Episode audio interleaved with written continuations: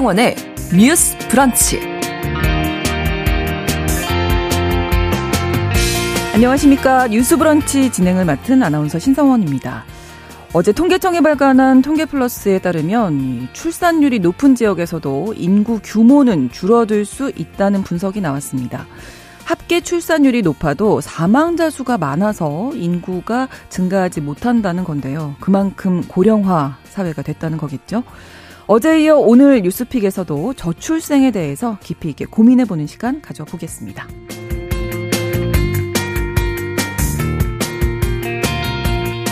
지하철역에서 공중 화장실에서 가게에서 나도 모르는 사이에 촬영을 당한다면 어떨까요? 최근에는 미용실 화장실에 화재 감지기 모양의 불법 카메라를 설치한 남성이 붙잡히는 일도 있었는데요. 오늘 서혜진의 범죄연구소에서는 교묘해지는 불법 촬영 범죄에 대해서 짚어보겠습니다. 3월 28일 화요일 신성원의 뉴스 브런치 문을 엽니다.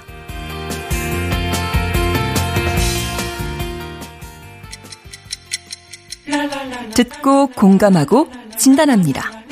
우리 사회를 바라보는 새로운 시선. 신성원의 뉴스 브런치 뉴스 픽. 뉴스 브런치 청취자 여러분들과 소통하면서 만들어갑니다. 짧은 문자 50원, 긴 문자 100원이 드는 샵 9730, 샵 9730번으로 의견 보내주셔도 되고요. 또 라디오 콩 앱으로도 많은 의견 보내주시기 바랍니다.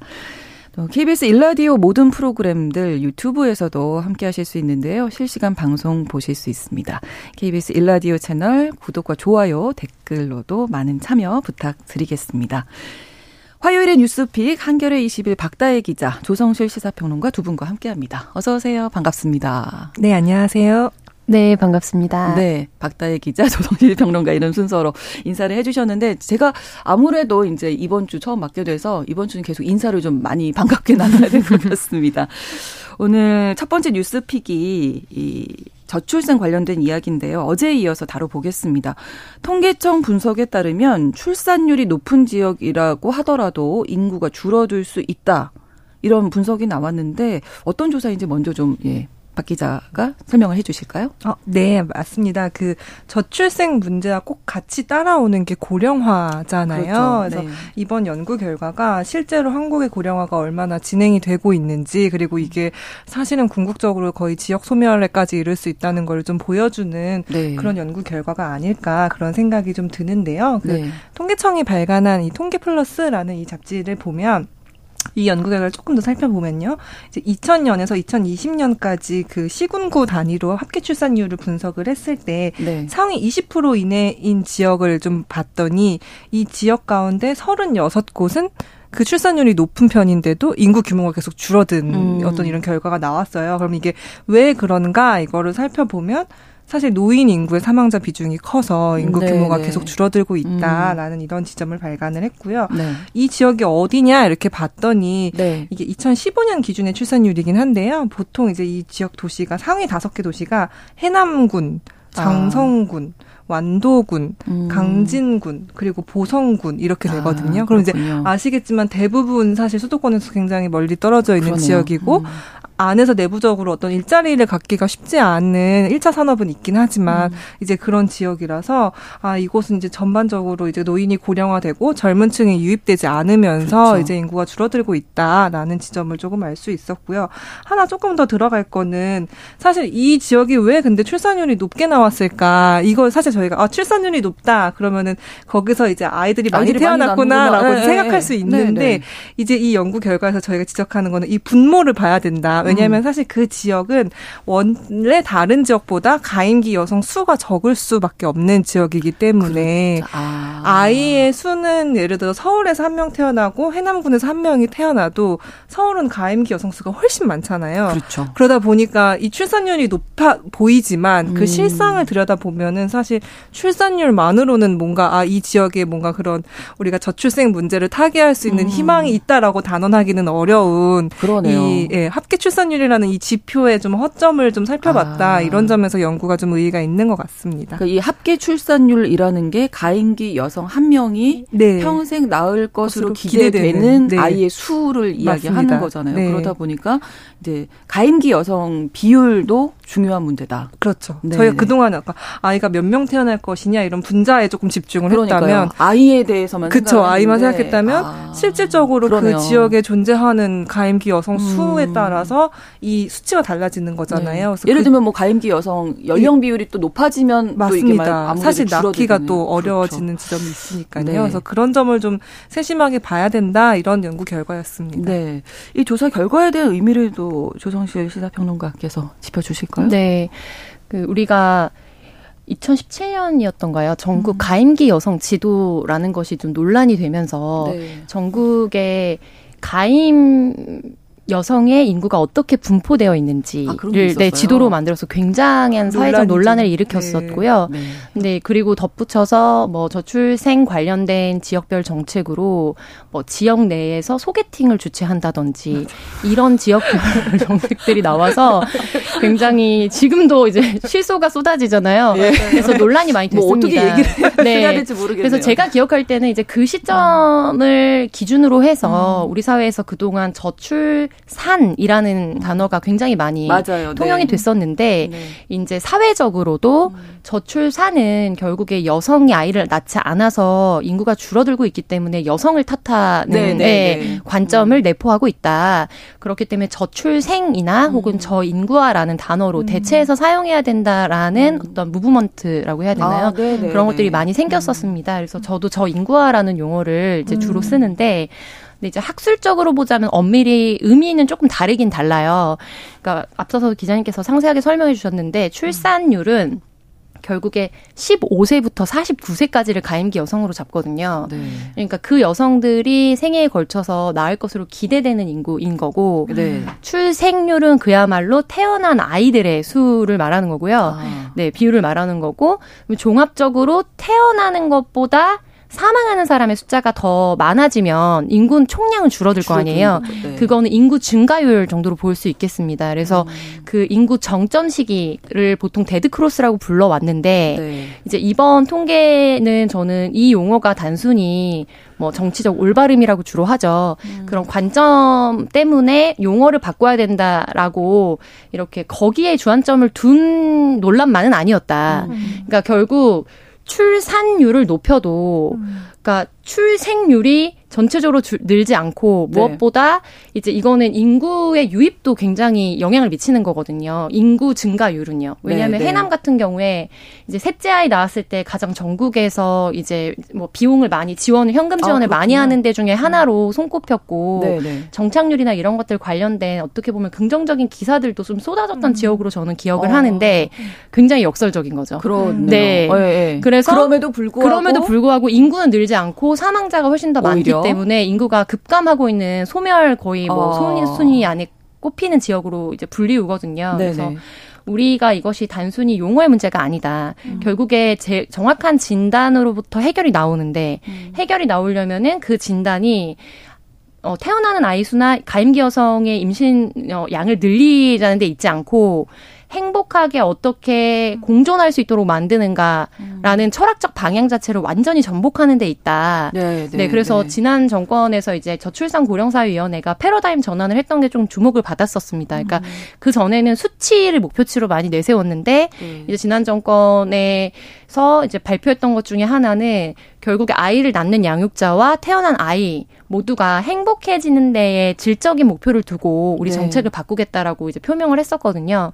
그래서 이런 우리 사회가 그동안 수십 년에 걸쳐서 알아왔던 그야말로 저출산 대책, 저출산 위기론, 음, 음. 인구 소멸론에 대한 이제 포인트를 어디로 무게중심을 옮겨야 할 것인지를 좀 정확하게 보여주는 이제 논문 중에 하나였다라고 생각이 들고요. 네. 그래서 그런 의미가 좀 크다 이렇게 음. 볼수 있겠습니다. 우리가 어제도 저희가 이 문제 비슷하게 다뤘었는데 저는 이틀째 이 문제에 대해서 음, 생각을 해보면서 네. 수치로만 우리가 자꾸 이야기하고 어머 돈을 얼마 지원한다 뭐 몇 퍼센트다 이런 얘기하는데 그걸로만 지금 해결하면 안 될 것 같아요. 지금 말씀하신 대로 질적인 변화, 음. 그 아이를 낳는 여성의 어떤 입장 그 음. 아이의 입장 음. 이런 것들도 구체적으로 현실적으로 생각을 해봐야 되겠다 네. 이런 생각이 음. 드는데요. 청취자 최종욱님 인구 문제 정말 이제 어, 대한민국이 진짜 위기입니다. 이런 말씀 음. 남겨주셨고요. 3982번으로는 결국 소득이 끊기는 노령 연령이 높아졌다는 얘기이기도 하네요. 네. 4222번으로 어제도 참여해 주신 걸로 기억하는데 저출생 원인을 찾아야지 음. 임시방패로 돈을 줄 테니 나으라고 하니까 점점 떨어지는 거 아닐까요? 음. 뭐이 부분도 많이 좀 공감하실 것 같고요. 그래서 이제 저출생 고령화 사회에 직면하게 된 이 인구 위기에 대한 어떤 문제에 직면을 하게 되는데 이 부분에 대해서 좀 더 구체적으로 예, 설명해 주실까요, 기자님? 네, 음. 사실 인구 문제는 너무 청취자분들도 다 공감을 하고 계시는데 네. 한국 인구가 이렇게 자연적으로 계속 감소한 게 벌써 3년이 넘었어요. 음. 그래서 3년 3개월째 감소하고 있고 네. 올해 1월 출생아 수도 2만 3천 명 정도 되는데 이게 역대 최소라고 네. 해요. 네, 그래서 연간 출생아도 25만 명명 선을 다 붕괴했고 네. 아, 자, 너무 잘 아시다시피 지난해 합계 출산율은 0.78명으로 음. 이제 OECD 꼴찌고요. 그래서 이제 사실 아 우리나라 수치가 이렇게 안 좋다라는 거는 계속해서 언론에도 나오고 정치권도 계속 그렇죠. 지금 좀 많이 얘기를 하고 있어서 많이들 친숙하실 거예요. 음, 음. 근데 말씀하신 대로 여기에 우리가 어떻게 대응을 하느냐. 지금 사실 정부도 그렇고 대통령실도 그렇고 이 저출산 고령화 위원회도 그렇고 아마 좀 관련 대책을 좀 부지런히 음, 마련을 하고 음. 있는 것 같은데요. 네. 근데 계속해서 나오는 대책이라는 것이 아까 아나운서님께서 말씀하신 대로 돈을 얼마를 더 줄까? 네, 네. 우리가 수당을 얼마를 더 줄까? 약간 이런 선에서 좀 머물러 있는 것 같아요. 그러니까 어떤 출생과 이제 양육 돌봄의 문제를 뭘 줄 테니까 우리 교환하자. 음. 약간 이런 음. 의미로 계속 하는데 사실 출생과 양육이라는 게 그걸로 이렇게 교환 가치로 이렇게 되는 문제는 아닌 거잖아요. 그래서 결국 궁극적으로는 우리가 엄마가 아이를 낳아서 행복하게 살 수 있느냐 음. 이게 개인이 어 내가 그 아이를 낳기 이전에 살아왔던 삶을 얼마나 그렇죠. 변화 없이 이어갈 수 있느냐 이거에 대해 좀 초점을 맞춰야 음. 되는데 여전히 지금 최근 국민의힘에서도 사실은 뭐 아이를 낳는 수에 따라서 증여세를 조금 증여세 그 면제 아, 범위를 예. 우리가 확대시켜 주겠다. 네, 네. 지금은 예를 들어 부모님이 5천 그러니까 아이한테 줄 때 5천만 원까지는 증여세가 면제가 되거든요. 음. 근데 이거를 아이를 더 많이 주면 1억 원까지 이제 뭐 아, 최대한 면제를, 면제를 해줄게라는 이런 안을 좀 논의를 했는데 이거는 사실 근데 결국에는 1억 원 정도의 재산을 어, 증여해줄 수 있는 증여해줄 돈이 네, 없어서 네. 난 상관이 없는데 네, 나 네. 뭐 이렇게 생각하실 1억 원이 없어서 아이를 못 낳는데요. 그러, 그렇죠. 현실은 네. 사실 이런 문제가 있는데 맞아요. 정말 음. 이 소수와 소수의 특정 계층만을 위한 어떤 음, 논의들만 음. 좀 있는 것 같아서 좀 굉장히 안타깝고요. 아까 네. 평론가님께서 말씀하신 대로 지난 정부의 그 저출산 고령 사회 위원회에서 그 그 계획 패러다 패러다임을 전환을 아 이거는 국가 주도로 출산율을 막 올리자 이게 아니라 개인이 행복하고 이제 그 소위 말하는 워라벨이 되는 삶을 살수 음, 있는 음. 방향으로 나아가자 네. 이제 개인의 행복에 좀 초점을 두자라고 바꾸긴 했는데 어떤 그 큰 틀은 세워졌거든요. 음. 근데 그 밑에 나오는 어떤 세부적인 정책이라는 게 아직은 따라가진 음. 못하고 있는 것 같아요. 그래서 네. 이런 문제를 좀 논의해야 되는 거 아닌가 좀 그런 생각이 듭니다. 뭔가 좀 현장의 이야기를 좀 더 많이 들으셔야 되겠다. 네. 네. 그런 생각이 드는데요. 네. 저는 이제 정책을 설계하는 게 부처에서 하기도 하고 뭐 대통령이 누구냐에 따라서 정권의 영향을 많이 받기도 음. 하지만 결국에 예산을 승인해주고 법을 만드는 거는 국회에서 하는 거거든요. 음. 지자체 예산은 의회에서 하는 거고요. 그렇죠. 근데 이제 그 구성 자체가 당사자성으로부터 굉장히 멀리 있다라는 것도 좀 음. 문제라고 생각하고요. 왜냐하면 기본적으로 너무 이제 식상한 뉴스가 됐지만 네. 평균 연령 50 몇 세, 뭐 남성 몇 프로 음. 이런 것들이 단순히 그 선에서만 끝나는 게 아니고 이제 보좌진들이 가장 실질적인 어떻게 음. 보면 마크 권력 같은 역할을 정책적으로는 하거든요. 그렇죠. 네, 네. 네. 왜냐하면은 뭐 메시지 메시지를 써주기도 하고 네, 네. 아이템을 네. 이제 올리기도 하기 때문에 그런 부분에서 이른바 이제 비서관, 뭐 보좌관, 선임 비서관과 보좌관으로 분류되는 이제 지도자급에 있는 정책 관련된 당사자들이 굉장히 적습니다. 음. 네, 그래서 그런 부분들도 물리적으로 나누자면 저는 문제라고 보는데요. 네. 더큰 문제는 이제 관점 자체가 결국에 아까 돈으로 바꿀 수 없는 거를 돈으로 바꾸려고 하는 데 있다고 하셨는데 저는 돈으로 바꾸는 거의 산술 자체가 틀렸기 때문이라고 음, 보거든요. 물론 네. 그 전제도 틀렸는데 만약에 네네. 돈으로 바꾸자 치면 네. 예를 등가가 아닌 거를 바꾸는 거죠. 음. 그래서 초기에 아동 수당 논, 논의도 이제 저출 저인구화에 대한 대책으로 많이 나왔었는데 음. 이제 8세까지 연장을 했어요. 그런데 맞아요. 8세까지 하고 초등학교 들어 진학하면서부터 기하급수적으로 교육비 지출이나 이런 것들이 늘어납니다. 그러면은 10만 원 받던 거마저도 줄어들기 때문에 실부담은 훨씬 더 대폭 늘어난다. 한다는 그렇죠. 거. 그래서 결국에 낳게만 하면 된다는 전략 이런 부분에서 음. 이제 문제가 있고요. 무엇보다 가장 큰 핵심은 아이를 낳으면 일을 계속할 수 없다. 그렇죠. 그리고 고용 단절이 됐을 때 이제 경력 보유 여성으로 다시 이전과 비슷한 사회적 지위 혹은 직군으로 복귀할 수 없다라는 절망감과 사회적 허들이 음. 이 저출생 문제에서 가장 핵심적이거든요. 음, 그렇죠. 그런데 이거를 돈으로 바꿔주는 겁니다. 근데 만약에 이 일자리에 그래서 내가 해직되거나 사직하지 않고 뭐 정년까지 혹은 뭐 50세까지 일을 했을 때 측정할 수 있는 예상 가능한 예, 소득과 음. 정부에서 줄 수 있는 소득은 정말 비교할 수 없을 정도로 차이가 큽니다. 네. 근데 이런 부분에서 절대로 이거는 보장해 줄 수 없는 정책인데 음. 그런 관점에서 이거를 쏟아붓는 거는 너무 정말 밑빠진 독에 부, 물을 붓는 거다 이런 음. 생각이 많이 들고요. 네. 또 결정적으로는 저는 사회적 양극화가 저출산 대책에서 크게 있다고 봐요. 그래서 이제 뭐 그야말로 공무원 이라고 불리우는 그, 중, 그 중에서도 음. 이제 사회적 편견이 뭐 담겨 있는 거긴 합니다만 교직 공무원이 여성에게 있어서 제일 좋은 직종이다라는 여성 혐오적인 발언들이나 차별적 네, 발언들이 네. 많았죠. 그렇죠. 근데 이런 부분들도 결국에는 그 직위에 갔을 때 느낄 수 있게 되거나 사용할 수 있는 저출생 관련 정책이 차이가 크기 때문에 이런 부분들이 종합적으로 반영돼서 네, 네 악순환을 일으키고 있다라고 음. 볼수 있겠습니다. 네, 최종호 님이 계속 같은 말씀 해주고 아, 계세요. 네. 인구 감소 아무래도 양극화가 가장 큰 문제겠지요. 음. 생활이 어려운 사람 중에는 먹고 사는 문제보다도 사회적으로 양육 눈높이를 따라가는데 엄두가 나지 않아서 음. 출산을 포기하거나 망설이는 경우가 많다라고 말씀해 주셨고요. 2932번으로는 결혼도 안 하잖아요. 맞아요. 출생할 수가 주는 건 기혼 여성이 줄어드는 이유도 있겠죠. 제 맞습니다. 조카들도 결혼 다 안 한다고 네. 해요. 맞아요. 예, 주변에서 저도 좀 많이 들어봤던 네. 얘기인 것 같고요. 네. 7777번으로 음.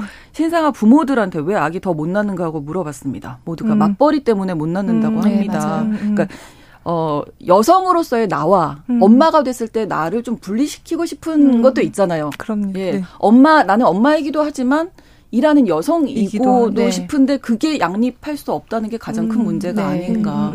거기에서 좀 망설여지는 네. 게 아닐까요? 네. 경제력도 없어지면 아이를 그렇죠. 양육할 수도 없어지고. 없죠. 네. 그게 약순환이 너무, 너무나 큰 거죠. 딜레마인 건데 지금 뭐 공공사회복지 지출 비중도 뭐 아주 낮다고 네, 지금 나와 네, 있어서 네. 한국이 그 공공사회복지 지출이라는 게 결국 뭐 국민연금, 뭐 건강보험, 네, 네. 뭐 사대보험 약간 이런 건데 그게 사실 한국이 많이 늘어났지만 사실 OECD 평균에 비하면 굉장히 낮은 수준이라서 음. 우리가 저출산 예산을 이제 좀 지출할 때 조금 더 적극적으로 해야 한다 이제 네. 이런 의견이 있고요. 전 앞서 그 말씀해주신 거랑 조금 덧붙여서 이제 얘기를 아, 하고 싶은 게 저는 돌봄 문제를 진짜 음, 말씀을 음, 많이 네. 하고 싶어요. 네, 네, 이게 약간 그렇습니다. 말씀하신 일하는 여성과 네. 이제 엄마로서의 나에 대한 어떤 그거를 좀 가르는 되게 핵심적인 문제이기도 한데요.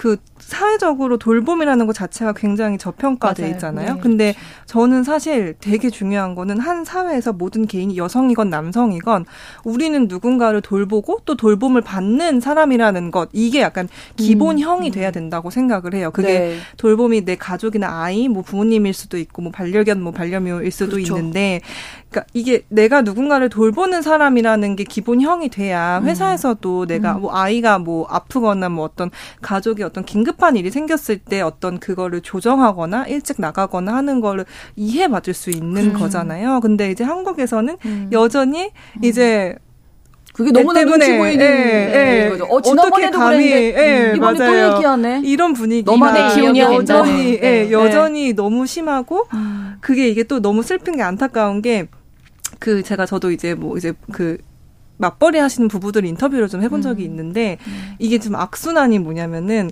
사실 한국의 성별 임금 격차가 굉장히 크잖아요. 맞아요. 그래서 네. 대다수의 가정에서 사실 남성이 음. 더 많이 벌어요. 그런데 이 돌봄을 둘이 맞벌이를 하면서 돌보는 게 너무 한계가 있다 보니 그럼 어쩔 수 없이 한 명이 그만두자. 왜냐하면 한 명이 받는 월급이 가사 도우미를 맞아요. 고용해서 하는 월급과 음. 큰 차이가 나지 않다 보니 이럴 거면 엄마가 보지. 그렇죠. 약간 이런 생각이 들고 둘 중에 한 명이 그만둬야 된다면 당연히 더 많이 버는 사람이 남아야지. 음. 이러면서 남성은 계속 그 직업 시장에 남아 있고 그렇죠. 여성은 계속 이게 탈출이 되는 네, 거예요. 네, 네, 근데 이 한 그래서 25세에서 한 35세 뭐 지금은 40세 정도인데까지 여성이 그 고용률이 낮아지는 음. 그래프가 한국이 진짜 유일하거든요 세계에서. 네, 네 그래서 음. 이런 점을 다 고려하면은 근본적으로 당연히 뭐 남성에게 육아휴직, 출산휴가 뭐 다 주는 그런 것도 중요하고 어쨌든 인식이 돌봄이 너무 중요하다라는 게좀 자리가 잡혀야 될 것 같아요. 근데 네. 제가 최근에 아까 국회 얘기를 음. 하셔서 제가 너무 막 속으로 박수를 친 게 같은 법안을 생각하고 계셨나요? 네. 네. 제가 네. 최근에 너무 길어질까봐 제가 하실 줄 알고. 그 국회에서 나온 법안 중에 굉장히 좀 화가 났던 음. 법안이 하나 있었는데 그게 아마 조정훈 네, 시대전환 의원이 아, 외국인 가사 도우미를 고용하되 아, 심지어 네네. 그 가사 도우미한테 최저임금도 주지 네. 말자, 그러니까 적용을 배제하자라는 그런 법안을 냈어요. 그러니까 이 돌봄 문제를 어떻게 하면 같이 평등하게 나눠서 같이 가져가냐를 고민하는 게 아니라 음. 그러면 우리 안에서 해결이 안 되니까 더 약하고 더 어려운 음, 처지에 네네. 있는 음. 사람들을 음. 고용해서 착취하는 방향으로 해결하자라는 문제를 제기한 거예요. 그래서 좀 너무 황당하고 아 돌봄 문제에 대한 고민이 얼마나 없으면 사실 이런 법안을 낼 수 있었을까? 그렇죠. 저는 좀 음. 그런 생각이 강하게 들었습니다. 음. 네. 어, 제 마음속에 들어왔다 나가신 줄 알았는데, 그러니까 저는 제가 아이를 낳고 네. 어, 육아를 하면서 특히 음. 아이가 이유식 할 때 이제 밥풀 같은 아. 거를 늘 흘리거든요. 맞아요. 그래서 이제 머리에 막 밥풀 묻고 이유식 묻고 할때 네, 네. 그럴 때 제가 네. 정말 사실은 되게 차별적인 사람이구나라는 거를 많이 자기 반성을 했는데 그러니까 자기와의 싸움인 거죠. 음. 내가 이 일을 하려고 음. 이렇게까지 열심히 살고 공부를 했던 건 아니야라는 본능적인 생각이 사실은 올라오더라고요. 음. 근데 이게 굉장히 네. 차별적인 말인데요. 맞아요. 왜 그러냐면 이 세대의 사실 비슷한 또래의 엄마들은 거의 대다수가 느낄 거라고 생각하는데 그 저변에는 우리가 교육 평등을 이룬 세대라는 음. 그런 사회적 배경이 있다고 생각해요. 음, 음, 음. 왜냐면은 딸이기 때문에 교육을 덜 시킨다라는 거는 이전 세대보다 훨씬 더 그런 비율이 줄어들었고 그렇죠. 부모가 똑같은 헌신과 이제 경 제적 기여나 사회적 기여 속에서 교육을 시켰는데 그리고 저희가 거의 압도적 다수가 음. 고등교육을 다 이수했잖아요. 네. 네. 그런데 이제까지 그 바탕에는 음. 너는 성공해서 나와 다르게 이런 음. 일은 하지 말고 살라는 음. 가장 가까운 데서는 엄마로부터의 메시지, 음. 내가 네. 가장 사랑하고 나를 위해 헌신했던 사람으로부터의 음. 메시지가 있었기 때문에 자기 내적 충돌이 일어납니다. 근데 그런 부분으로부터 계속해서 나는 이곳으로부터 탈출해서 누군가를 써서 그야말로 네, 네, 네, 네. 이것을 양립하겠다라는 생각 자체가 거의 어불성설이거든요. 네. 네. 그런 반성합니다. 네, 문제도 있고요. 그리고 공공사회복지 지출 관련해서 네. 이제 말씀해 주셨는데 이게 많이들 아시겠지만 노인, 유족, 뭐 범죄 피해자라든지 아니면은 음. 실업, 주거 이렇게 분야가 좀 많이 나눠져 있고 네. OECD 기준 기준으로 전체 GDP 대비 몇 퍼센트를 여기에 음. 지출하느냐를 통계를 계속 냅니다. 네. 근데 이제 2021년도 경에 국회에서 재 이제 재결합해서 최종적으로 낸 자료를 보면은 네. 이제 프랑스 같은 경우에는 GDP 대비 가족 지출 그 중에서도 지금 육아와 관련된 이런 가족 지출이 음. 음. 한2.9% 정도 돼요. 네. 그리고 우리가 알고 있는 주요 선진국들은 다그 이상입니다. 그 수준이고요. 근데 우리나라는 여전히 1.1%에 머물러 있는데 그것도 최근 10년간 굉장히 많이 오른 겁니다. 아. 그래서 공공사회 복지 지출을 봤을 때는 최근 몇 년간 거의 뭐 두세 배 이상으로 올랐다 이런 헤드라인들이 많이 나오지만 네. 그 쪼개 보면은 사실 노인 복지 관련된 어쩔 수 없이 직면한 예산이 많이 늘었기 때문에 총량이 늘어난 거고 음, 음, 음. 세부적으로 봤을 때는 이제 이런 아동과 그다음에 서로 공존할 수 있도록 하는 육아 관련된 지출은 굉장히 그 수준대를 머물고 있거든요. 네. 이런 부분에서 일가정 양립이 가능하도록 하는데 집중해서 집중과 네. 선택을 해야지만 사실은 어느 정도의 효과를 볼 수 있지 않을까 싶습니다. 뭐각 가정에서 그냥 알아서 해결하게 하는 것도 지금 문제잖아요. 네, 맞습니다. 너무나 큰 사회적 문제인데. 구조의 문제인데 결국에는 네. 비용을 줘서 각계전투로 살아남아라라고 음. 말하고 있는 그게 네. 우리의 가장 필패의 원인이 아니었을까. 예. 맞습니다. 그걸 좀 어떻게 해결할 수 없을까요?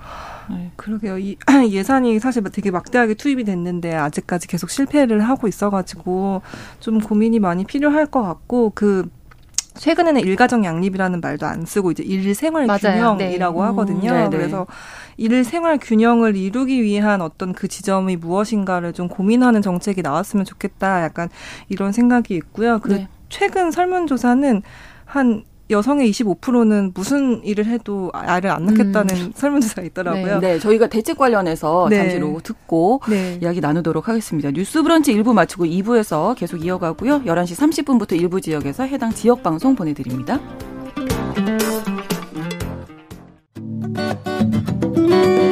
여러분은 지금 KBS 1라디오 신성원의 뉴스 브런치를 함께하고 계십니다.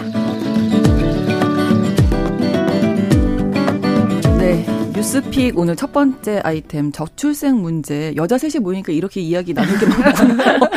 저희가 지금 공감대가 너무 신나서 너무 열이 올라서 잠깐 시켰습니다. 네. 네. 이제 대책에 대한 대안 대책 부분을 좀 생각을 해봐야 할 텐데 네. 뭐 저희 이외에도 많은 분들이 좀 생각해 주셨으면 네. 좋겠다는 바람이 있으면서 네. 두분 이야기 좀 들어보겠습니다. 예산 같은 경우에 어떻게 좀 늘려야 한다 이런 부분이 좀 필요하다 네. 이런 것도 좀 제안을 해주시면 좋겠어요. 아, 그 예산을 보면은 실질적으로 그러니까 아이 아동 양육 돌봄에 쓰이는 예산보다는 뭐 예를 들어 어떤 학교 시설 노후화된 시설을 좀 개선한다거나 아니면 군 문제를 조금 군대를 좀 왜냐하면 입대자 수가 계속 줄고 있으니까요. 아, 그래서 네, 군대 네. 뭐 무기를 좀 첨단화하는데 쓰는 어떤 비용에도 아, 다이 명목만 한다 붙인 네, 거죠. 이라는 네. 거를 갖다 아. 붙였더라고요. 그게 저는 추측컨대 정부가 네. 어떤 이 저, 우리가 이렇게 저출생 관련 대책을 많이 하고 있고 예산을 투입하고 있어요라고 계속 보여주고 성과를 내야 되니까 어떻게 좀 붙인 거 아닌가라는 생각이 음. 드는데 그런 걸 좀 걷어내야죠. 걷어내고 그렇죠. 실질적으로 뭐가 그렇죠. 필요한가를 고민을 해야 음. 되고 아까 잠깐 말씀드렸지만 왜 지금 여성의 4분의 1은 죽어도 너희들이 뭔 일을 해도 우리는 아이를 낳지 않을 음. 것이냐라고 음. 말하는가? 왜 그들은 그렇게 말하는가? 그들한테 좀 얘기를 좀 들어봤으면 좋겠어요. 제가 저도 막 저출생 관련 음. 기사를 보면 답답한 게 되게 이제 좋은 대학교에 좋은 중년 남성 교수님들이 나와서 막 어떤 어 주거가 음. 문제고 음. 뭐가 문제고 이렇게 말씀을 하시는데 사실 와닿진 않거든요. 그렇죠. 그보다 전 더 궁금한 거는 왜 지금 젊은 여성들이 아 나는 결혼도 안 할 거고 네, 네. 결혼을 안 하니 출산은 더더욱 관심이 없고 그렇죠. 이거는 내 삶에 더 이상 우선순위가 아닌 거예요. 음. 그럼 그들한테 가서 왜 그렇게 생각해? 너희는 왜 그렇니? 뭐가 문제니? 이런 거를 좀 물어보고 들었으면 좋겠다. 네네. 네. 그런 생각이 듭니다. 네. 하실 말씀 많으실 텐데요. 네, 네. 조성님 아, 저는 결국에 저출산 예산이라고 불리는 게 네. 가장 어떻게 보면 만만한 예산. 왜냐하면 음. 소진을 해야 다음에 또 오거든요. 그렇죠. 네, 그래서 명목을 갖다 붙이기에 가장 손쉬운 예산이라서 뭐 정말 맞지 않게 함부로 쓰고 있다 음. 이런 지적을 하고 싶고. 네. 고통은 눈에 보이지만 행복은 눈에 보이지 않는 게 저 인구와의 가장 결정적인 것 같아요. 그러니까 아이를 낳고 나서 음. 이제 아이가 저에게 열어준 세상은 한 번도 맛보지 못했던 세상이거든요. 네. 그래서 아이를 낳지 않기로 혹은 낳기 어려운 상황에 계신 분들의 선택권은 저는 완전히 존중돼야 된다고 생각하는데 그렇죠. 문제는 낳고 싶지만 낳을 수 없을 것 같다라고 좌절하고 있는 사람들에게 있어서 실질적으로 어떤 도움이 필요한가 네. 거기에 예산이 집중돼야 되고 그거는 결국에 부모에게 무엇을 물려받았는가 혹은 내가 어 사회적으로 얼마나 열악한 지위에 있느냐와 상관없이 최소한의 인간적인 삶을 보장받을 수 있다라는 사회적 장치와 어떤 최저선이 마련되면 기본적으로 사람은 그런 욕구가 있는 분들은 또 결과적으로 아이를 갖게 되거든요. 그럼요, 네, 그럼요. 그래서 네네. 네. 그런 초점의 변화가 가장 이 문제에 있어서 핵심이 아닌가 싶습니다. 네, 말씀해 주셨던 대로 질적인 변화가 필요하다. 양적인 네. 숫자로 이야기하는 것 말고 이렇게 정리를 좀 해보도록 하겠습니다. 오늘 첫 번째 뉴스픽은 저출생 관련 예산 관련 문제를 짚어봤고요. 자, 두 번째 뉴스픽 어, 주제인데 안마 시술수로 간판을 달고 성매매를 해온 업자가 붙잡혔죠. 네, 네, 그렇습니다. 그 경기 의정부시에서 있었던 일이고요. 아마 네. 한 분이 이제 대형 안마 시술소를 운영을 하면서 근데 음. 이제 성매매 알선을 계속해왔고 네. 그래서 경찰이 이제 업주와 종업원 한 일곱 명을 검거를 했고요. 그다음에 그 업주 한 명은 이제 구속이 됐습니다. 그러면 이들이 어떻게 이걸 운영을 해왔나 보니까 네. 일단 성매매 사이트에 광고를 게재해서 그 성매수자라고 하죠. 네, 성매수자를 네. 모집을 했고 1인당 한 14만 원에서 18만 원 정도를 주고 이제 뭐 성매매를 알선을 했다고 해요. 네. 그리고 사실 이제 안마시술소가 지금 현행 법상으로는 시각 장애인 분들만 그렇죠. 사실 할 수 있거든요. 네, 그래서 네. 시각 장애인 안마사를 소위 말해서 명의를 빌려주는 이른바 바지 사장이라고 아. 하는 네 그런 식으로 이제 고용을 해서 그 수익금의 일부만 이제 좀 떼주고 아. 계속 그렇게 운영을 해왔던 거예요. 네 그래서 네. 이제 뭐 경찰이 거의 뭐 10개월 동안 추적 수사를 했다고 하고요. 네. 그리고 이제 아마 그 범죄 수익금이 12억 원 상당이라고 아. 하는데 이거를 이제 아마 기소하기 전에 몰수하는 방식을 음. 통해서 좀 그거를 신청을 할 예정이라고 하고요. 네. 그래서 뭐 이렇게 막 뭐 이런 마사지 업소, 성매매 업소, 근데 사실 한국에 성매매 업소가 워낙 많아가지고 이런 걸 좀 단속을 좀 지속적으로 할 예정이라고 합니다. 음, 그 동안에도 이 안마 시술수를 가정한 성매매 업소들이 있었던 거죠? 네, 맞습니다. 그 안마사 같은 경우에는 기본적으로 우리 관련 의료법 법과 그리고 음. 보건복지부 관련 령에 근거해서 네. 시각장애를 가지신 분들만 어, 가질 수 있는 자격이고요. 네. 그리고 2003년도, 2011년도, 2019년도에 계속 연달아서 시각장애인 안마사 사건이라고 불리우면서 네. 결국에 이것이 일반인들의 직업 선택의 자유를 침해하는 것이 아니냐라는 음. 위헌 소송들이 계속 있어 왔고 아직까지 대법원은 이제 이 부분은 우리 그 시각장애인들이 부딪히고 있는 현실적인 것들을 고려했을 때 이제 제한을 하는 것이 맞다라고 유지를 하고 있는 입장이거든요. 네. 그런데 문제는 단속을 해야지만 처벌을 받는다는 데 있고요. 음. 이거는 성매매 업소도 그렇고 최근에 변종 룸 업소 같은 네. 경우에 네 그런 음. 논란이 있었잖아요. 그래서 알고리즘은 같습니다. 네, 네. 결국에는 근데 이게 지자체에서 사실은 허가와 이제 단속을 하도록 하고 있는데 지역별 유착 관계나 이런 것들도 사실상의 저변 아래에 많이 있고 그러니까 단속을 하지 않으면 걸리지 않는 거죠. 음. 그래서 이런 부분에 있어서는 법 제도적인 어떤 개선도 물론 중요하지만 네. 뭐 전국적으로 이런 문제가 이번에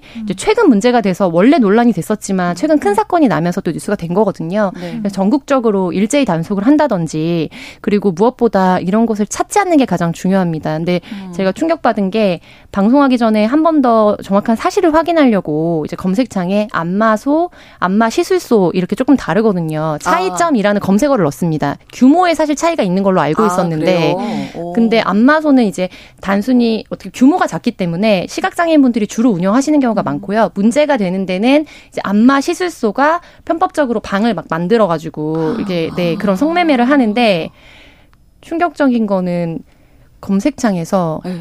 네. 아동 청소년에게 유해한 정보가 있어 성인 인증이 필요하다라는 게 나오는 겁니다. 안마소와 안마 시술소 차이점이라는 아. 검색어를 넣었을 뿐인데 아. 그리고 유튜브에도 이거 관련된 거 보면 어, 관련돼서 방문했던 업소의 전화번호가 음. 남았을 텐데 음. 성매매 단속 들어가게 되면 저 처벌 받나요? 라는 것을 다뤄주는 형사법 전문 변호사들의 음. 그런 게 굉장히 많더라고요.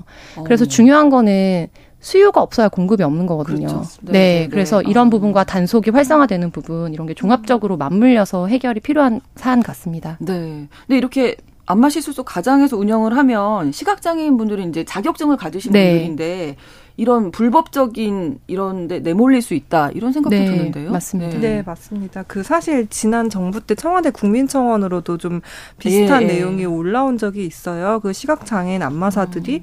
이런 불법 영역에 좀 그러니까 노출이 이용 당하는 거죠. 거죠. 네, 네, 이용 당하는 일이 많다 보니까 이런 좀 실태를 좀 개선해 달라라는 글이 올라왔는데 말씀하신 대로 사실 시각 장애인 분들이 안마사 자격증을 따도 고용돼서 일할 수 있는 장소는 음. 한정이 되어 있고 음. 그러다 보니까 이런 약간 불법적인 영업을 하지만 근데 사실 시각장애인 분들이 이걸 모두 알기는 좀 어렵잖아요. 그렇죠. 근데 그 중간에서 또 이제 브로커들이 존재를 하는 거예요. 이거를 이제 아. 연계해주는 불법적인 안마 시술소지만 그 네. 안마 시술소에서 어떤 특정 인원은 시각장애인 맞아요. 안마사를 고용을 해야 하기 때문에 아, 네, 네. 거기를 계속 고용을 연결해주는 거예요. 음. 그러다 보니까 당장 나는 생계를 위해서 돈은 벌어야 되면은 사실 이게 불법인지 아닌지 본인은 알기 좀 어렵잖아요. 그렇죠. 그러다 보니까 음. 계속해서 이제 이용 당하는 분들이 생기고 보니까 어떤 그런 안마사 협회 이런 곳에서도 사실 아 그거를 우리가 일일이 단속하거나 뭐 음. 일일이 관리하거나 할 수는 없다. 뭐 이런 좀 입장을 좀 되게 유보적인 입장을 좀 음. 취하더라고요. 그래서 네. 이거는 그리고 보건복지부 역시도 아 그렇게 관리하고 하는 거는 지자체에서 해야 할 문제다라는 입장을 좀 핑퐁, 내고 핑퐁 있어서 네. 그래서 좀 관리가 좀 제대로 안 되고 있고 완전한 네. 사각지대에 놓여 있는 거 아닌가 좀 그런 음. 생각이 들었습니다. 그 사이에 더 극성을 부릴 수 있겠다. 더 신종 네. 변종 많이 맞습니다. 나올 수 있겠다 이런 네. 생각이 네. 드는데 네. 대책 부분 두 분 말씀 한 말씀씩 들으면서 마무리하겠습니다. 네. 저는 이제 대책과는 좀 다른 건데 네, 대법원 그러니까 현재 판결을 굉장히 존중하고 의미 있다고 생각합니다.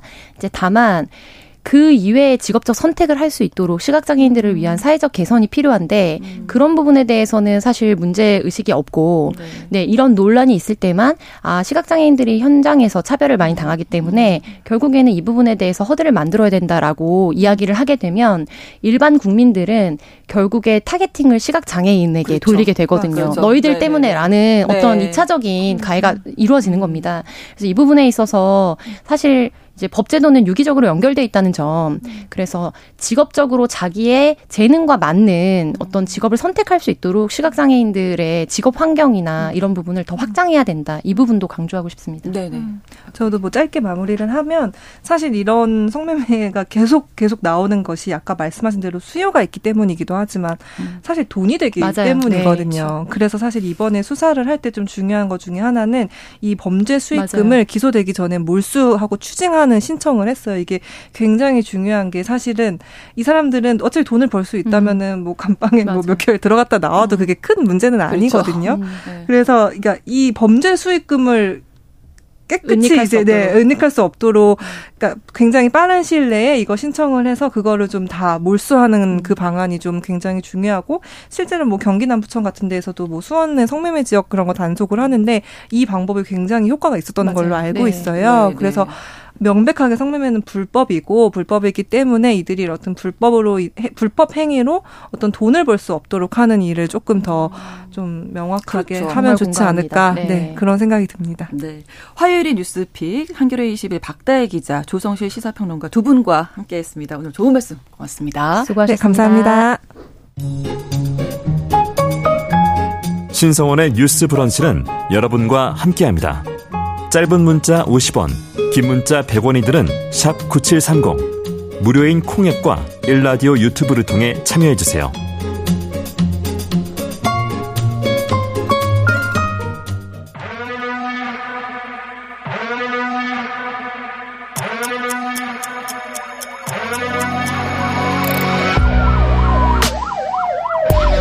범죄를 통해 우리 사회의 이면을 살펴본다. 뉴스 브런치 서혜진의 범죄 연구소. 11시 42분 향하고 있고요. 서혜진의 범죄 연구소 시작하겠습니다. 어서 오십시오. 반갑습니다. 네, 안녕하세요. 반갑습니다. 네. 자, 오늘 선택한 범죄 어떤 건지 궁금합니다. 오늘은 디지털 성범죄 중에서요. 네. 가장 많은 이제 비중을 차지하고 있는 범죄가 불법 촬영이에요. 누군가를 아, 이제 몰래 찍고 불법적으로 촬영하는 범죄인데 뉴스에 진짜 많이 나오더라고요. 네. 최근에도 사실 많이 나오고 네. 있고요. 결코 줄고 있지 않는 범죄 유형 중에 하나거든요. 네. 23일에 지난 23일에 있었던 보도를 보면 이제 서울 강남에 위치한 건강검진센터와 네. 한의원 여자 화장실에 비대에 화장실 비대에 어 USB 모양의 카메라를 넣는 방식으로 예. 이제 거기 이제 여성 뭐 고객들이겠죠. 그런 그렇죠. 피해자들을 어. 불법적으로 촬영했고 어 그냥 추산되는 피해자의 수가 무려 150여 명에 달한다라고 지금 보도가 되고 있고요. 네. 또 21일에 있었던 보도에는 미용실 화장실에 있었던 그 화재 감지기가 네네. 네. 알고 보니 화재 감지기가 아니라 카메라였던 거예요. 네. 또 이런 식으로 아. 불법 촬영을 했었고 이게 뭐 범인은 미용실 주인의 남편이었다라고 이제 보도가 되었습니다. 참 황당하죠. 화장실에 황당한데요, 편하게 갈 수 없는 상황이에요. 네. 그리고 또 마찬가지로 21일에 있었던 보도인데 이건 모텔에 있는 인터넷 공유기가 아. 인터넷 공유기가 아니라 알고 보니 카메라였던 카메라였다. 거고요. 그한 남성이 이제 지난 1월부터 2월까지 뭐 각지의 숙박업소 전국의 숙박업소 10곳에 그 객실 안에 카메라를 14대를 설치해서 네. 한 100여 명 정도의 이제 신체를 아. 불법적으로 촬영한 혐의로 현재 이 사건이 이제 이 가해자가 구속돼서 재판을 받고 있는 중입니다. 저는 이 사람들의 심리는 뭐예요?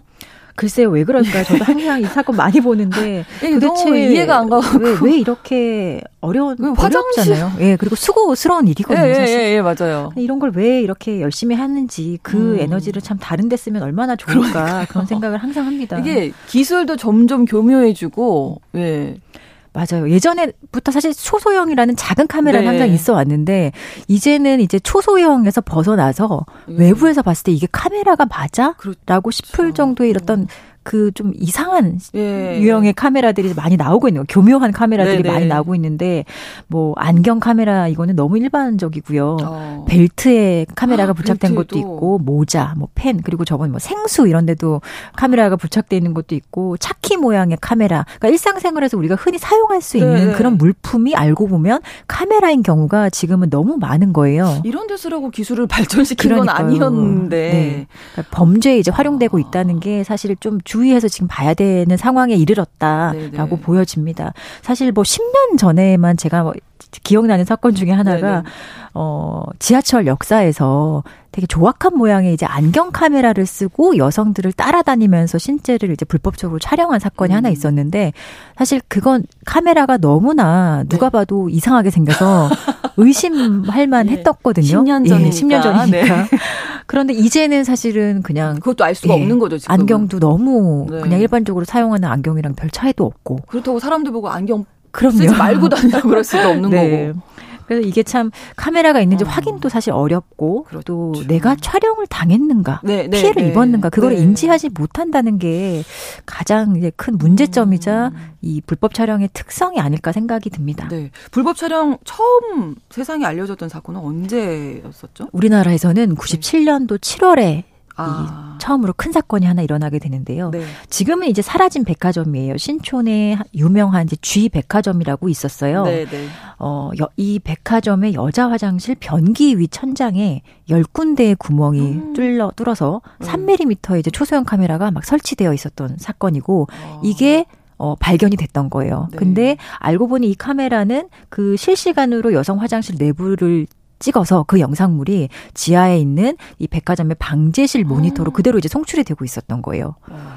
근데 왜 설치를 했을까 사실 네. 궁금하잖아요. 네, 네, 네. 근데 당시 이제 백화점의 그 해명은 화장실도 너무 막히는 사고가 많이 일어나고 또 직원들이 좀 화장실에서 좀 부적절한 행동을 하는 것 같다. 흡연하기도 하고 아. 이런 직원들의 좀 근무 태도, 네, 그런 태도를 파악하고 또 도난 사건이 최근에 많이 일어났는데 음. 이런 거를 좀 방지 아니면 적발하기 위해서 카메라를 설치했다라고 말을 했지만 사실은 좀 말도 안 되는 이유였죠. 그렇죠. 네. 네. 그래서 당시에 사람들이 아 이건 너무나 명확한 사생활 침해다. 그리고 음.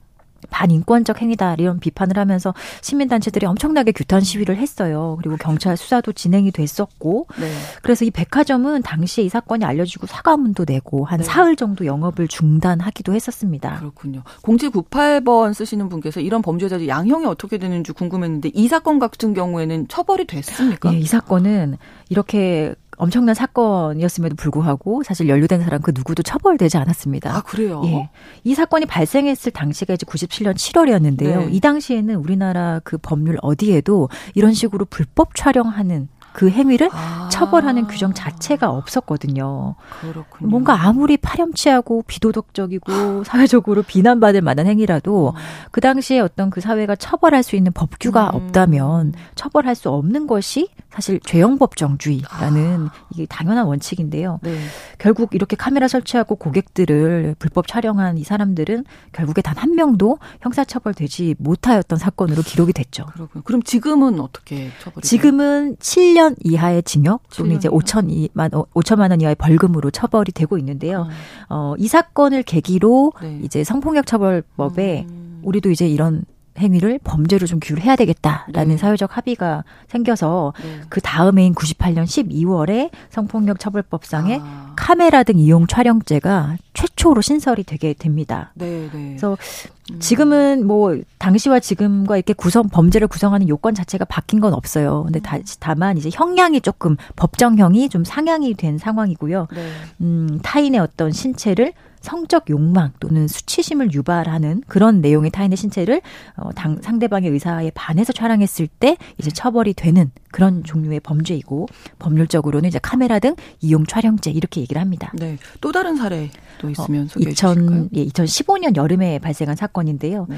경기도에 있는 한 워터파크 여성 탈의실에 있는 여성들 한 200여 명의 샤워하는 모습이 인터넷상에 그대로 유포가 됐던 거예요. 예, 탈의실에는 샤워를 하기 위해서 가는 건데. 그러니까요. 근데 음. 유포가 먼저 됐기 때문에 네. 사실 이게 누가 찍었는지 네. 그리고 어떤 경위로 유포됐는지도 사실 알 수가 없는, 알 수가 없는 상황이었는데 어쨌든 범인을 잡고 나서 보니 네. 어 사실 이 범인은 또 여성이었거든요. 여성이기 때문에 탈의실에 들어갈 수 있었겠죠. 아, 그리고 여성은 한 남성으로부터 의뢰를 받아서 아. 어, 한 건당 얼마 이런 식으로 돈을 받고 음, 이 촬영을 해서 그 영상물을 이제 그 의뢰한 남성에게 줬던 거예요. 음. 그래서 이것도 상당히 피해자들이 한 200여 명 이상 됐던 사건이었기 때문에 사실 마음 놓고 뭐 화장실 못 가고 이런 것 떠나서 이제 뭐 이런 공중 장소, 뭐 네. 뭐 워터파크의 음. 그 탈의실에서 샤워조차 그러니까. 못하는 상황이 되다 보니 사람들의 어떤 공포감 막연한 공포감이 있을 수밖에 없겠죠. 다 의심할 수밖에 네, 없는 예. 뭐든지. 이런 상황이 또 계속 범죄가 끊이지 않았잖아요. 같은 네. 유형의 범죄가. 네. 2015년이라면 뭐 비교적 최근이라고 할 수 있는데 음. 이런 상황을 겪고 어 국민들이 좀 공포감이라든지 음. 이런 카메라에 대한 네네. 네. 예, 뭐 혐오감까지 네. 가지는 수준에 이르지 않았나 그렇게 생각이 드네요. 그러니까 이게 피해자들이 대부분 이제 여성의 가능성이 높은 거잖아요. 그렇죠. 남성에 비해서는. 예, 예, 예. 네. 불법 촬영 피해자는 사실상 대부분 여성입니다. 음. 아직까지는 네. 어 디지털 성범죄 피해자를 지원하는 게 국가 기관이 있어요. 여성가족부 산하기관의 그 한국 여성 여성인권진흥원의 디지털 성범죄 피해자 지원센터라고 하는 아, 곳이 있는데 네. 여기서 이제 피해자들을 직접 지원을 해주는데 그 음. 그 지원하는 건수가 사실상 이 디지털 성범죄의 정확한 통계일 수도 있거든요. 네. 범죄 통계보다는 음. 이걸 보면 2021년 통계를 보면요 남성 피해자가 26.5%고 네. 여성 피해자가 73.5%예요. 아. 근데 이 디지털 성범죄나 이 불법 촬영 피해의 특징 중 하나가 남성 피해자의 비율이 이제 계속 증가하고 있는 추세예요. 아. 다른 성범죄에 비해서. 네. 그래서 어느 통계를 보더라도요. 뭐 이런 피해 지원 통계뿐만 아니라 국가의 공식적인 범죄 통계 이런 것만 보더라도 음. 사실상 불법 촬영의 피해자의 80% 정도는 이제 여성으로 분류가 되고 네. 나머지가 이제 남성으로 분류가 되는데요. 음. 또 검찰 통계라든지 이런 걸 보면 사실 남성 피해자의 경우에도 어 가해자들의 많은 비율이 남성 인 경우가 많아요. 아. 실제 모든 디지털 성범죄의 가해자의 94%가 남성이라는 통계도 있어요. 네. 그래서 이런 그 피해 특성 또는 가해자의 그 성별 특성 이런 것들도 좀 이 범죄를 연구하는 데 있어서 좀 음. 활용되어야 하는 자료 중에 하나라고 생각이 듭니다. 네. 이게 불법 촬영으로 끝나는 게 아니라 이제 요즘에는 더 걱정이 되는 부분이 다른 사람과 공유를 한다든지 유포하는 이게 문제가 심각한 그렇죠. 거잖아요. 사실상 이제 불, 단순하게 불법 촬영을 당한 피해자들도 가장 우려하는 것이 네. 이 촬영당한 영상물이 언제 어디서 음. 나를 괴롭힐지 모른다는 그, 그 유포에 대한 그렇죠. 막연한 불안감이거든요. 네. 그리고 이 단순히 이제 불법 촬영에서 끝나지 않고 이게 결국에는 유포가 되는 거는 뭐 단순한 호기심이라든지 음. 개인적인 목적보다는 돈과 어떤 수익과 연관된 음. 이유가 사실 대부분이에요. 네. 이게 디지털 성범죄의 사실 이제 산업 으로 이제 음. 발전을 하는 과정에 있고 또 누군가는 여기서 엄청난 번을 돈을 음. 번다는 특성이 있는 거거든요. 이런 수익으로 연결되는 그 고리를 사실 좀 끊어야 되는 그렇죠. 그런 과제가 지금 남아 있고 그 네. 과, 그 고리를 끊어야지만 사실 이 범죄를 좀 줄일 수 있는 어 가장 효과적인 방법이 음. 될것 같습니다. 네. 피해자들이 얼마나 고통스러우시겠어요. 사실 피해자들 직접 만나 보면은 네. 과거에 이제 성폭력이라고 하면은 뭔가 신체 접촉이 직접적으로 수반돼야 되는 그렇죠. 그런 음. 종류의 성폭력 피해자들은 어, 뭐 어느 정도의 그 뭐 형사 절차가 끝나거나 아니면은 뭐 이 사건에 대해서 어느 정도 자기가 회복할 수 있는 순간이 되면은 일상으로 회복할 여지가 있어요. 네. 근데 이런 식으로 직접 신체 접촉은 없었지만 불법 촬영을 당하고 유포 당하는 이런 피해자들의 이런 피해 상황은 사실 음. 끝이 없어요. 그렇죠. 네. 특히 현대 사회에서 인터넷에서 음. 이제 한 번 유포가 되는 것은 네. 완전한 삭제라는 것은 음. 사실상 여전히 그렇죠. 불가능하거든요. 네, 네. 완전한 삭제가 불가능한 이 현실상 피해자들이 겪는 고통은 가해자들의 어떤 처벌 여부 뭐 네. 가해자들이 구속이 됐든 그쵸. 실제로 처벌을 받았든 이런 거는 자기랑 상관이 없는 음, 거예요. 음. 가해자의 처벌 여부와 무관하게 언제 어디서 그 영상물이 나를 다시 찾아와서 괴롭힐지 모르는 그 막연한 불안감을 사실상 평생을 안고 살아가야 되고 또 보면 죽고 나서도 네, 고통받는 네. 경우도 여전히 있는 거예요. 그래서 음. 이게 음 신체 접촉 없었고 실제로 뭐 그 정도 피해가 뭐 다친 것도 없는데 음. 뭐 별로 괜찮 뭐 괜찮지 않아라고 생각하는 그 방식 자체가 음. 사실 이 디지털 성범죄나 불법 촬영 피해자들의 그 상황을 좀 이해하지 못하는 음. 어 가장 좀 대표적인 그렇죠. 편견이라고 할수 네, 있습니다. 네. 자, 너무 이게 뭐 몰래 카메라라고 해서 이제 너무 쉽게 생각했던 적도 있었는데 이제 음 저희 6908번으로 디지털 성범죄에 대한 형량을 늘려야 한다고 생각한다고 의견 주셨고요. 최의승 님은 예전에는 죄형 법정주의가 마치 진리 인 양인데 어쩔 수 없다는 그 태도가 정말 어처구니가 없다. 아마 다들 공감하실 것 같고요. 날로 이 불법 촬영이 교묘해진다는 게 더 문제인 것 같은데 법적으로 어떤 안전망이 필요할지. 일단 뭐 가해자에 대한 제대로 된 처벌이 그렇죠? 가장 그 피해자 네. 회복의 시작입니다. 그래서 네. 좀 전반적으로 형량이 낮았던 측면이 있는데 음. 어좀 적절한 형량 이런 네. 것들도 법원이 조금 더 고민을 해야 되겠고요. 그리고 국가가 이제 가해자 처벌 문제를 떠나서 이런 디지털 성범죄를 입은 피해자들을 조금 더 촘촘하게 지원해야 음. 하는 그런 방식을 더 고민해봐야 합니다. 네. 만약에 내가 피해 입었는데 어떻게 해야 할지 좀 고민되시는 분들은 네. 사실 이 디지털 성범죄 피해자들은 국가가 삭제 지원을 해줍니다. 아, 영상으로 삭제 예. 지원해주고 네. 또뭐 법률 지원, 심리 지원 음. 이런 것들을 다 해주고 이런 것들이 다 법률의 근거가 있거든요. 그래서 이런 지원의 그 상황이 어, 많은 피해자들 그리고 이 지원에서 누락되는 피해자가 없을 정도로 네. 조금 더 피해 지원에 있어서 더 신경을 쓰고 또 실질적인 지원이 될 수 있도록 조금 더 고민을 하고 네. 노력을 해야 한다. 이게 우리가 가지고 있는 과제가 아닐까 생각을 합니다. 네. 서혜진의 범죄연구소 오늘은 불법 촬영 범죄 사례들에 대해서 짚어봤습니다. 서혜진 변호사님과 함께했습니다. 고맙습니다. 네, 감사합니다. 오늘 김윤아의 길 끝곡으로 들려드리면서 신성원의 뉴스 브런치 마치겠습니다. 내일 오전 11시 5분에 다시 뵙겠습니다. 고맙습니다.